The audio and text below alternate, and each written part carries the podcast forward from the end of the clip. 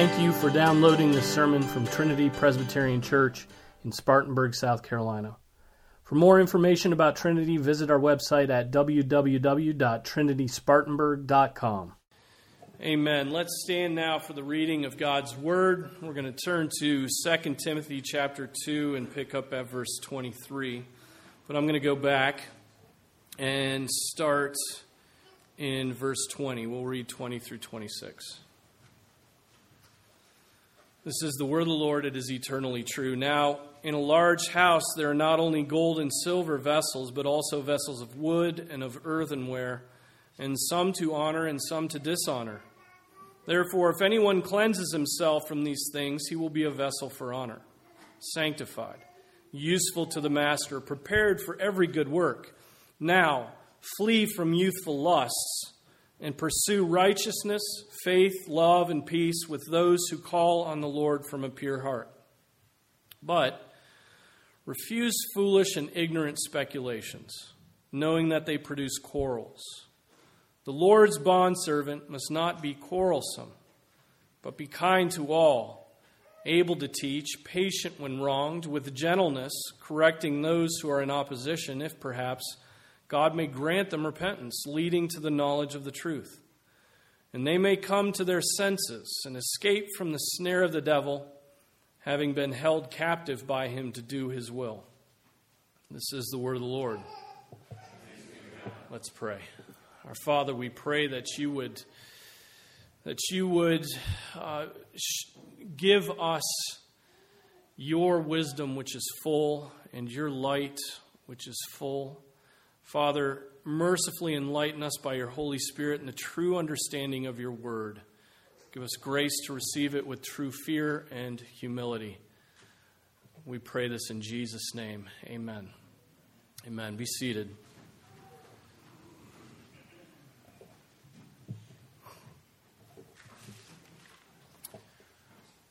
Well, I've been accused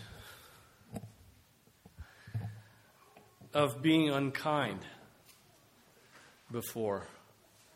I've been accused of being divisive before in, in the way, especially that I write. And um, the way that I write about troubling elements in the church.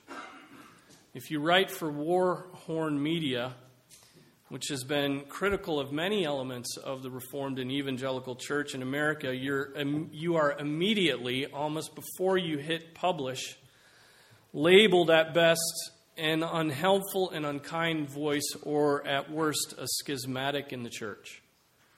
All of those things have been said about me and my writings and the writings of others. To oppose anything vigorously in the church today almost always comes with the accusation that it is not so much your content that is wrong, but your tone of voice that is harsh or arrogant.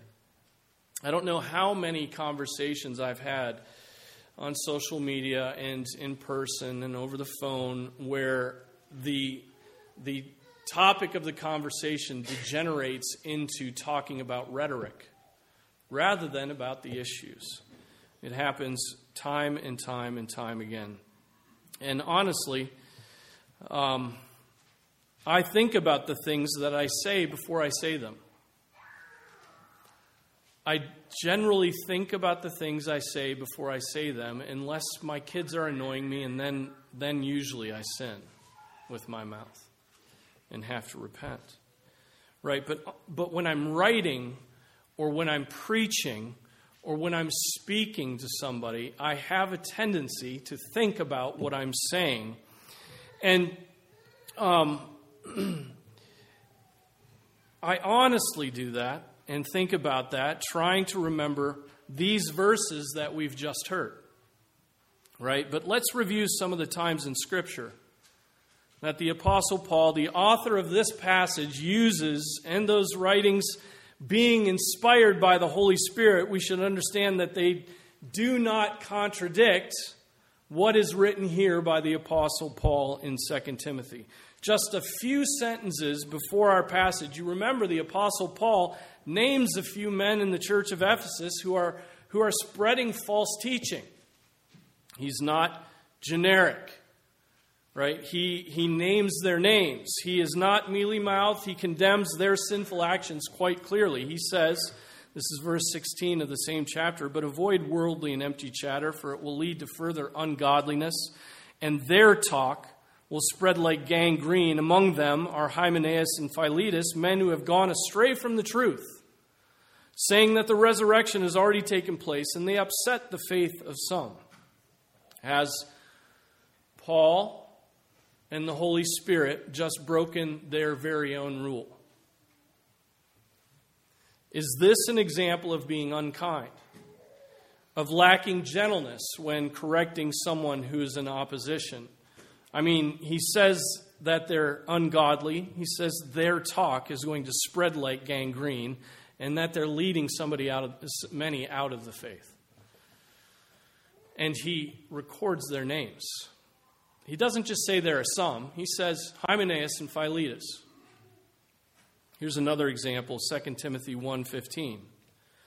You are aware of the fact that all who were all who are in Asia turned away from me among whom are Phygelus and Hermogenes. Again, Paul naming names as he talks about those who turned away from him. Or further ahead in the book of 2 Timothy, this very personal rebuke Make every effort to come to me soon, for Demas, having loved this present world, has deserted me and gone to Thessalonica. Pretty harsh for him to report that to a church that this man has departed from.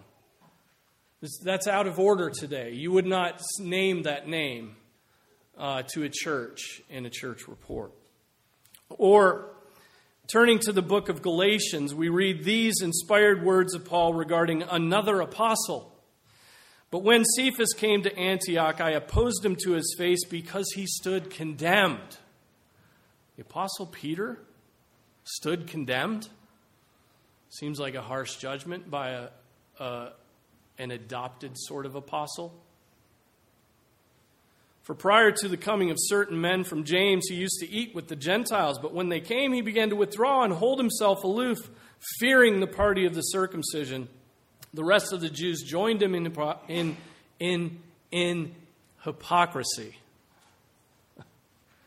with the result that even Barnabas was carried away by their hypocrisy. But when I saw that they were not straightforward about the truth of the gospel, I said to Cephas in the presence of all, If you, being a Jew, live like the Gentiles and not like the Jews, how is it that you compel the Jews to the Gentiles to live like Jews? There's Paul not just getting in Cephas's face, Peter's face, when everybody's present, which, you know, he should have maybe taken him aside and talk to him first. But, but here's him writing now to the church in Galatia about what happened.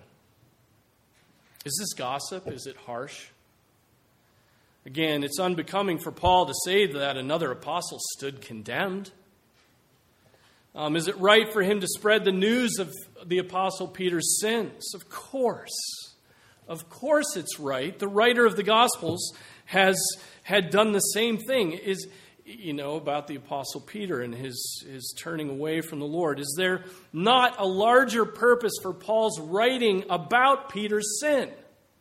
Is there a larger purpose than just Peter? Yes, the whole theme of the letter, the whole theme of the letter it, it hinges on correcting Peter's error right? And it, and it lends credence to the weight of the matter if even the Apostle Peter could go astray on the understanding of Jews and Gentiles. Further, in the letter to the Galatian church, the Apostle Paul strongly rebukes the whole church with these words You foolish Galatians, who has bewitched you? Before whose eyes Jesus Christ was publicly portrayed as crucified. This is the only thing I want to find out from you. Did you receive the Spirit by the works of the law or by hearing with faith? Are you so foolish? Having begun by the Spirit, are you now being perfected by the flesh? Did you suffer so many things in vain? If indeed it was in vain. So then, does he who provides you with the Spirit and works miracles among you do it by the works of the law or by hearing with faith? And what we find out is the people of Galatia are none too happy with Paul. They're not very happy with him. Later he writes, So, have I become your enemy by telling you the truth? Have I become your enemy by just telling you the truth? Right? And his greatest invective is written in that letter to false teachers in the church. He writes this You were running well. Who hindered you from obeying the truth? This persuasion did not come from him who calls you. A little leaven leavens the whole lump of dough. I have confidence in you in the Lord that you will adopt no other view. But the one who is disturbing you will bear his judgment, whoever he is. But I, brethren, if I still preach circumcision, why am I still persecuted? Then the stumbling block of the cross has been abolished. I wish that those who are troubling you would even mutilate themselves. The whole topic is circumcision. He essentially says, I wish that they would cut the whole thing off, mutilate their bodies. Harsh language, unkind, not looking for their repentance. Is this an example of the Apostle Paul breaking his own words in 2 Timothy?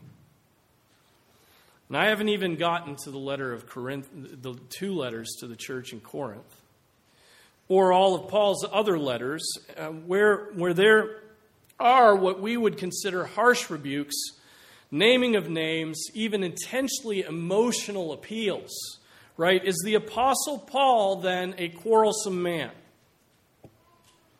Every place he went, he argued, right? He argued with the Jews every place he went, and he got kicked out of their synagogues, often running for his life, every place he went. And what about our Savior? What about our Savior Jesus?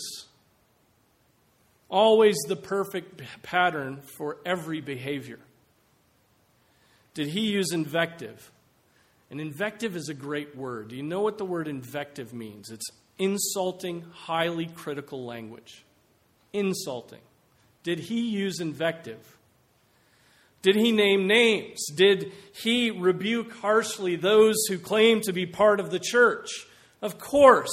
Here's just a taste, and I, am not going to even read the whole passage because you'll be overwhelmed with it.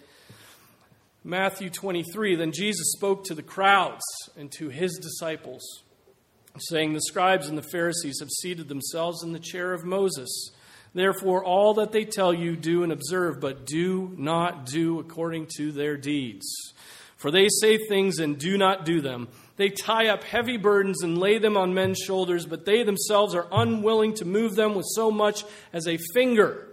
But they do all their deeds to be noticed by men, for they broaden their phylacteries and lengthen the tassels of their garments. They love the place of honor at banquets and their chief seats, chief seats in the synagogues, and respectful greetings in the marketplaces, and being called rabbi by men. But do not be called rabbi for one is your teacher, and you are all brothers. Do not call anyone on earth your father, for one is your father, he who is in heaven. Do not be called leaders, for one is your leader, that is Christ. But the greatest among you shall be your servant. Whoever exalts himself shall be humbled, and whoever humbles himself shall be exalted. But woe to you, scribes and Pharisees, hypocrites, because you shut off the kingdom of heaven from people. For you do not enter in yourselves nor do you allow those who are entering to go in. Woe to you, scribes and Pharisees, hypocrites! Because you devour widows' houses and for a pretense make long prayers. Therefore, you will receive greater condemnation. Woe to you, scribes and Pharisees, hypocrites! Because you travel around on sea and land to make one proselyte, and when he becomes one, you make him twice as much a son of hell as yourselves.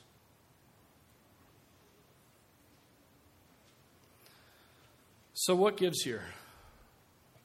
How can Scripture say the Lord's bondservant must not be quarrelsome, but kind to all, able to teach, patient when wronged, with gentleness correcting those who are in opposition, if perhaps God may grant them repentance leading to the knowledge of the truth, and they may come to their senses and escape from the snare of the devil, having been held captive by him to do his will?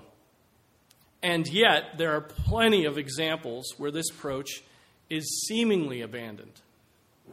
Well, I'll say right off the bat that the Holy Spirit did not contradict himself within a few sentences in 2 Timothy.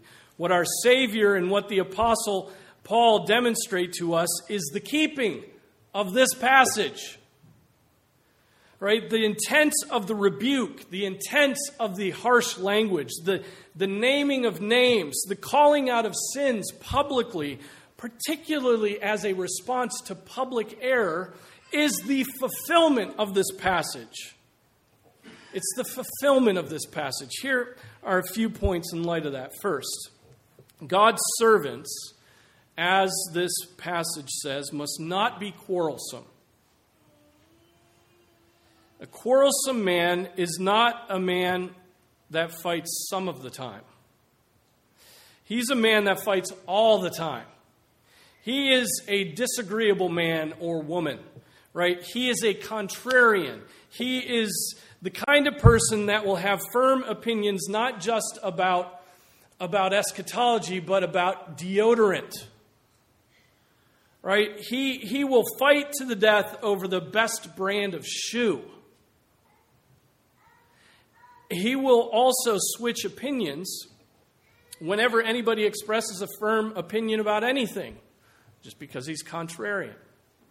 One day, he'll contradict you one, one way, and the next day, he'll contradict you the opposite way. He lives to quarrel. Now, Chesterton said this, and this is very helpful. People generally quarrel because they cannot argue. Do you get that? People quarrel because they can't argue, right? That that makes an important point. There's a difference between quarreling, which is to make everything personal and a matter to dismiss, and arguing, which is the use of reason and truth to fight for what is right. Paul and Jesus argue, but they do not quarrel. They argue, but do not quarrel. If they quarreled, Jesus would have said to the Pharisees, You know, you get you get many things right, and who am I to judge? But, but here's one thing I just can't let you get away with. Perhaps. To quarrel is to have no arguments and to have no zeal for the truth. It is merely to be contrarian. To quarrel is to be um, is to like to fight, but to fight without a goal, to fight without a purpose right? Is that what the Apostle Paul and our Savior are doing when they use harsh language? Are they just being quarrelsome? Or are they, are they just quarreling with the Pharisees? No, they are rebuking those who are leading God's people astray for the purpose of exposing error, for defining God's truth, and putting all on warning. Second, the apostle says that God's servants are to be kind to all. Was Jesus being kind to the Pharisees when he called them twice the sons of hell? Was Paul being kind and gentle to the brethren in Ephesus and Galatia? Consider what the Apostle Paul used to do to those who were his opponents. Now, think of this. What did the Apostle Paul used to do to his opponents? Well, he says in Acts 26 this So then I thought to myself that I had to do many things hostile to the name of Jesus of Nazareth. And this is just what I did in Jerusalem. Not only did I lock up many of the saints in prisons, having received authority from the chief priests, but also when they were being put to death, I cast my vote against them. And as I punished them often in all the synagogues, I tried to force them to blaspheme. And being furiously enraged at them, I kept pursuing them even to foreign cities. Now, that's how the Apostle Paul used to respond to his opponents. That, that is much more than the use of rebuke, isn't it? Locking them up in prison, casting a vote that they might die, forcing them to blaspheme. Right? I, I, and now, this is a ridiculous example, but consider the Romans. Consider the Romans, how the Romans dealt with their opponents right? They'd conquer a people, enslave them, and sodomize them in order to show their dominance over them. Right? Does, does that not help us to uh, understand what it means to be gentle. Restraining ourselves to the use of words is gentleness. That is gentleness, right? Refusing to take up the sword that belongs to the state is gentleness. Bringing charges within the church through a properly organized court is gentleness, right? Warning the sheep of false teachers in their midst with clear, resounding words is gentleness and meekness, right? What is, what is particularly important is that words, words must be true right? What Jesus said and what Paul said to their opponents was true, right? And so we must always make arguments that are true, but that does not in any way call us to make arguments that are mealy mouthed and confusing and effeminate and unclear, and so made palatable to modern sensibilities. Our words must be true. Have you read the works of Calvin? Have you read the works of Luther? Have you read the works of Knox? Godless?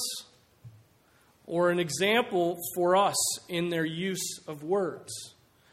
Uh, do they come strongly against their opponents, calling them names as Jesus did with the Pharisees? Yes. Were they quarrelsome men? No. Were they trying were they zealous arguers for the truth? We would say the latter, and we would say that their words indicate the depth of the wickedness of their opponents. That's what it indicates. Their use of harsh language indicates the wickedness of their opponents. In fact, they were men who were able to teach. They didn't take to invective because they enjoyed a good fight. They took to it because they wanted to teach. They were desperate to teach. They wanted to warn, right? They wanted to instruct in God's in God's truth. If that is not our motive, if, if we don't want to use language to, to glorify God, if that's not our motive, we should just shut our mouths. Right? But if our motive is to be nice to our opponents, we don't care about the truth. Because inevitably we'll have to lie about the destructive work of our opponents in order to retain the dialogue.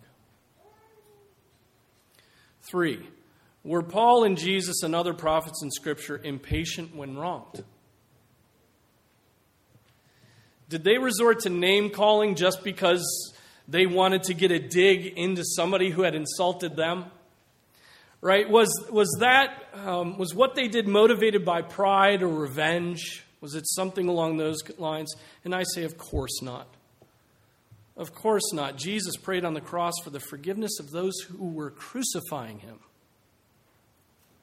Paul, who ran from every synagogue, often with his life on the line, expressed that he wished himself accursed for the sake of his brethren, the Jews. He'd rather be damned than see them damned. And yet here he is running out of synagogues while they're trying to kill him.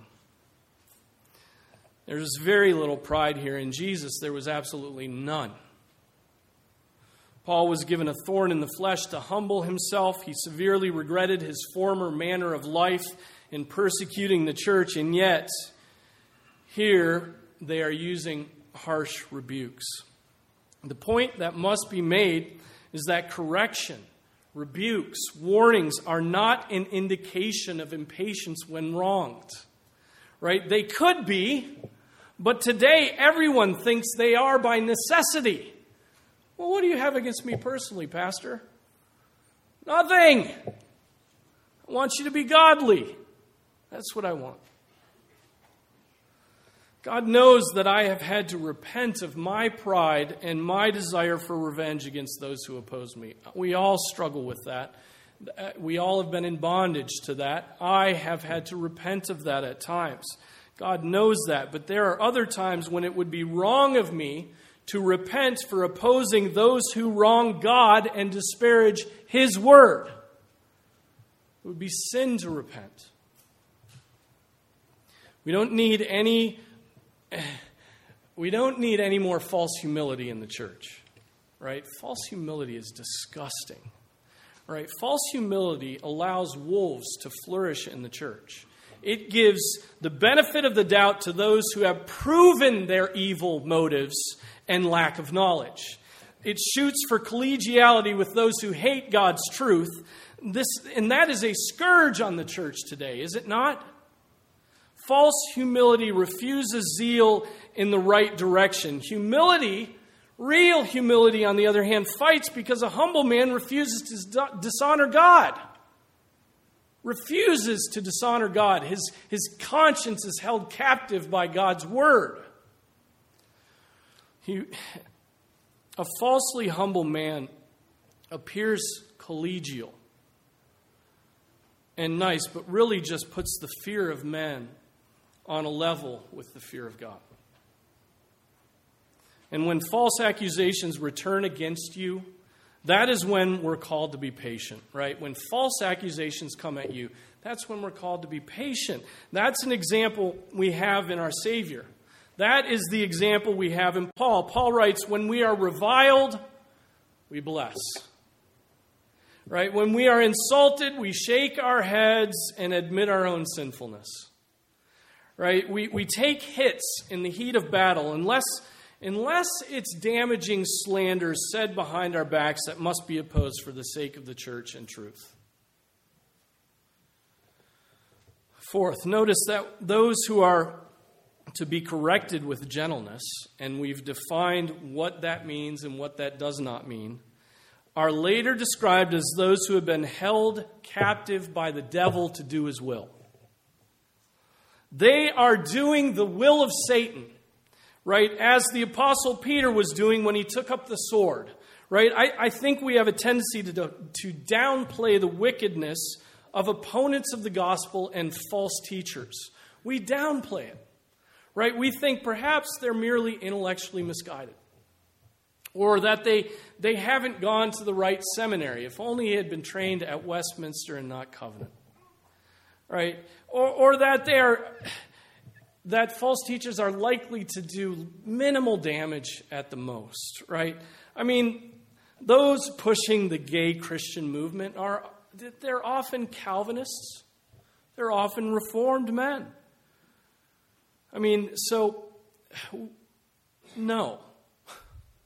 No. Those who enter churches to mislead the flock are doing nothing less than the will of the devil the will of Satan. They are seeking to devour the sheep. They are men of they are the men described in the book of Jude. These are men who are hidden reefs in your love feast when they feast with you without fear, caring for themselves, clouds without water, carried along by winds, autumn trees without fruit, doubly dead uprooted, wild waves of the sea, casting up their own shame like foam wandering stars for whom the black darkness has been reserved forever. It was also about these men that Enoch, in the seventh generation from Adam, prophesied, saying, Behold, the Lord came with many thousands of his holy ones to execute judgment upon all and to convict all the ungodly of their ungodly deeds, which they have done in an ungodly way, and all the harsh things which ungodly sinners have spoken against him. These are grumblers, fault finders following after their own lusts. They speak arrogantly, flattering people for the sake of gaining an advantage. That's what false teachers do. Is that, meh, not so bad? That last statement, they flatter people for the sake of gaining an advantage, may more properly describe the celebrity Christian culture we live in than any other passage of Scripture flattering one another for the sake of gaining another book deal. This influence in the church is devilish. There's no other way to describe it. For the sake of recognition, many men will abandon the battle against false teachers. For the sake of ascending up the ladder of pay and congregational size, many men will leave off opposing wrong because if they did so, they wouldn't ascend, right? And so they take on a more positive style of ministry. And not a single man is immune to the temptation to do that. Not a single one of us. Right? And to give into it is to the sickness of our congregations and our church. Is that not the whole point of these letters to Timothy? Be faithful to God. Fifth, notice that it is correcting. Notice that the Apostle Paul uses the word correcting, not dialogue, not safe places, but correcting that may lead to those who are wrong and may lead them to repentance. Brothers and sisters, do not harden yourself against correction, right? Be correctable. If you don't, you will end up in a church where your sins are not addressed, right? And your souls are just left alone. God laments his people's unwillingness to be corrected with these words in Jeremiah. He says, Roam to and fro through the streets of Jerusalem, and look now and take note, and seek in her open squares if you can find a man, if there is one who does justice, who seeks truth, then I will pardon her. And although they say, As the Lord lives, surely they swear falsely. O Lord, do not your eyes look for truth? You have smitten them, but they did not weaken. You have consumed them, but they refuse to take correction. They have made their faces harder than rock. They have refused to repent. Don't, don't become incorrigible. 10. Finally, 10. It's not 10. I couldn't possibly have that many points. Finally, notice that those who are corrected are those who have lost their senses or become drunk with some source outside of the Spirit and the Word. Their repentance is described as coming to their senses or becoming sober. There is a way in which error it can benumb us, right? We can become numb when we when we exist in a when we exist in a habitual sin or we exist in a particular error. We can be, become so consumed with that one error that it becomes the the uh, rose colored glasses through which we gaze on everything in our life. We just become, we stumble through. Um, it, it, it's, sin is like drug addiction that, that pervades, right? I remember one time I came to my senses. It had to do with, an, with understanding what God meant for me as a man. I had not lived as a man. I had not joyfully taken on responsibility I had lived an essentially emotive life in the arts. I remember waking up one morning ready to obey God as a man. And it was as if I just sobered up. I came to my senses. It was a work of the Spirit. It was, um, I mean, it, it is like for years I had been walking in a daze. And, uh, and once the hangover was over, I saw with clarity what my task was. All repentance is like that. Right? All repentance is like that. We get caught up in the snare of the devil, we get intoxicated by our errors, and we lose our ability then to discern sin. And by God's grace and then kindness, He grants to us repentance that changes everything. You know, it, cha- it, it, it changes, it, we go from seeing black and white to seeing color.